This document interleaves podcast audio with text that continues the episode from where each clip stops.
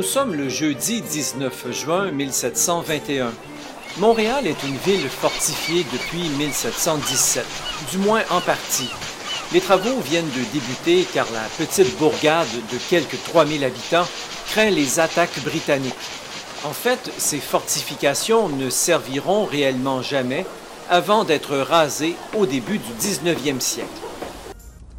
Alors que personne ne s'y attend, un incendie éclate et rase la moitié de la ville.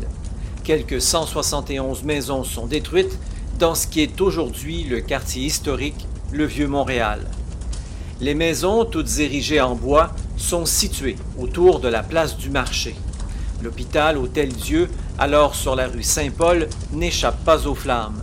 En trois heures, l'immeuble est complètement consumé. Quelle est l'origine du feu? L'histoire retient qu'un tir de mousquet, survenu après un office religieux, serait la cause de l'incendie, mais un officier d'infanterie et ingénieur militaire français émet des doutes sur la question dans une lettre qu'il a fait parvenir en octobre 1721 au Conseil de marine.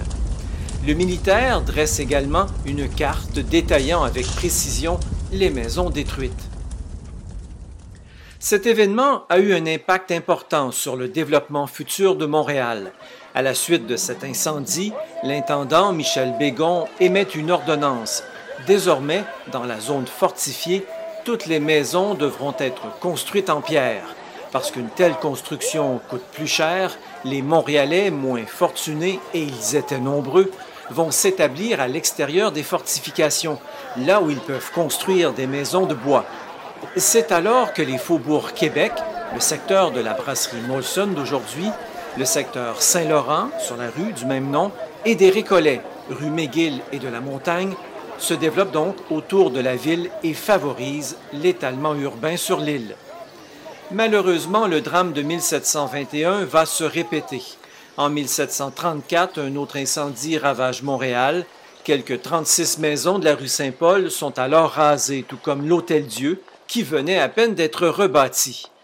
Pire encore, en 1852, un autre terrible incendie détruit cette fois une très large partie des faubourgs, alors de la ville fortifiée. Très rapidement, un règlement impose l'usage de la maçonnerie dans cette partie de Montréal, comme on l'avait fait 131 ans plus tôt. Aujourd'hui, 300 ans plus tard, il est toujours possible de voir des traces de cet événement à Montréal, au musée de la Pointe-à-Calière, le visiteur peut observer une fine couche carbonisée du grand incendie de 1721, au-dessus de laquelle s'élève le socle où reposait l'obélisque dédié au fondateur de Montréal, qui était imbriqué dans les restes de la fontaine du square de la douane, place Royale. Ici Alexandre Gagné, à Montréal.